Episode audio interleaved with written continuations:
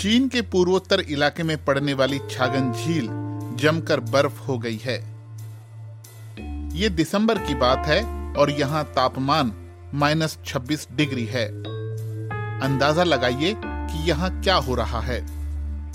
ये घोड़े बर्फीली झील से मछलियों से भरे जाल खींच रहे हैं। जमी हुई झील से मछलियाँ पकड़ने का ये तरीका यहाँ सदियों से चला आ रहा है।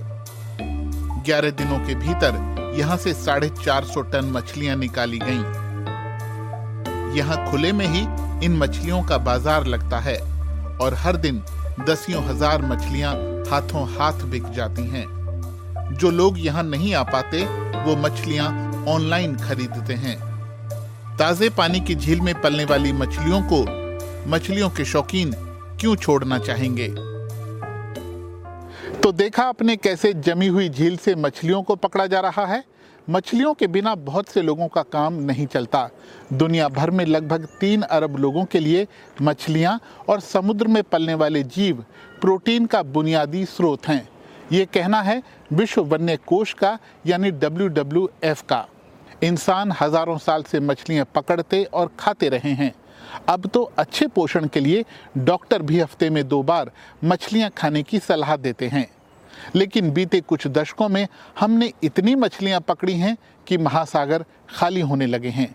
इसी को ओवर फिशिंग कहते हैं, यानी ज़रूरत से ज़्यादा मछलियाँ पकड़ना। संयुक्त राष्ट्र की एक रिपोर्ट कहती है कि 2018 में दुनिया भर में मछलियों का कुल उत्पादन 17.9 करोड़ टन रहा इनमें से 8.2 करोड़ टन मछलियाँ एक्वाकल्चर यानी फ़िश फार्मों में पैदा की गईं, जबकि बाकी महासागरों नदियों और झीलों से पकड़ी गईं। समंदर से पकड़ी जाने वाली मछलियों की मात्रा साल दर साल बढ़ती जा रही है 1950 में जहाँ दो करोड़ टन मछली और समुद्री जीव पकड़े जाते थे वहीं 1990 में यह आंकड़ा बढ़कर 8 करोड़ टन हो गया। फ़िलहाल ये 9 से 10 करोड़ टन के बीच है।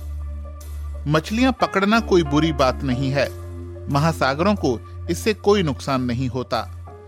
लेकिन समस्या ये है कि हम इतनी मछलियाँ भी समंदर में नहीं छोड़ रहे हैं कि वो प्रजनन करके अपनी संख्या को एक निश्चित स्तर पर बनाए रख पाए। यही नहीं, मछलियाँ पकड़ने वाले जाल कई बार इतने बारीक होते हैं कि उनमें छोटी छोटी मछलियाँ भी फंस जाती हैं। यानी प्रजनन की उम्र तक पहुँचने से पहले ही वो मारी जाती हैं। इसके अलावा कई ऐसे जीव भी जालों में फंस रहे हैं, जिनकी मछुआरों को ज़रूरत नहीं होती, जैसे कि कछुए और दूसरी मछलियाँ। इसे बायो कैच कहते हैं। हर साल औसतन तीन करोड़ टन मछलियाँ अंत में बायो कैच की श्रेणी में आती हैं। गैर कानूनी फिशिंग भी एक बड़ी समस्या है। यानी उससे कहीं ज़्यादा मछलियाँ पकड़ी जा रही हैं, जितनी कोटे के तहत निर्धारित हैं।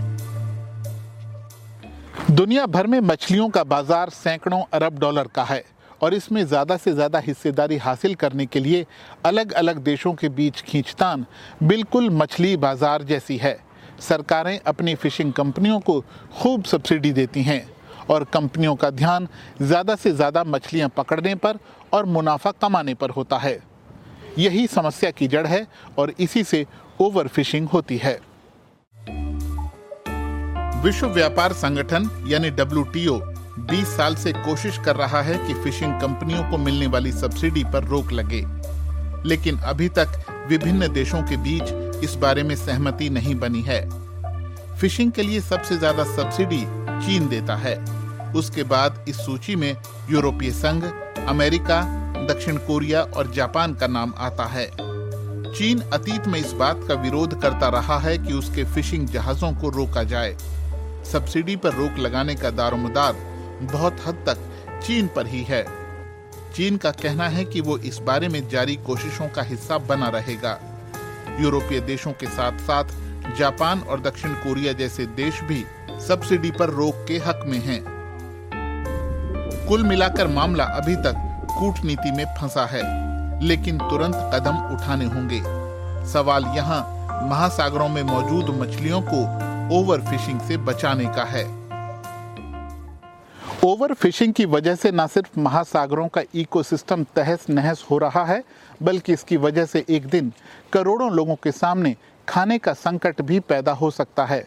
बहुत सारे लोगों की रोजी रोटी जा सकती है। इसलिए एक ऐसे सस्टेनेबल तरीके की ज़रूरत है, जिससे मछली खाने वालों की थाली भी भरी रहे और मछलियों से महासागर भी।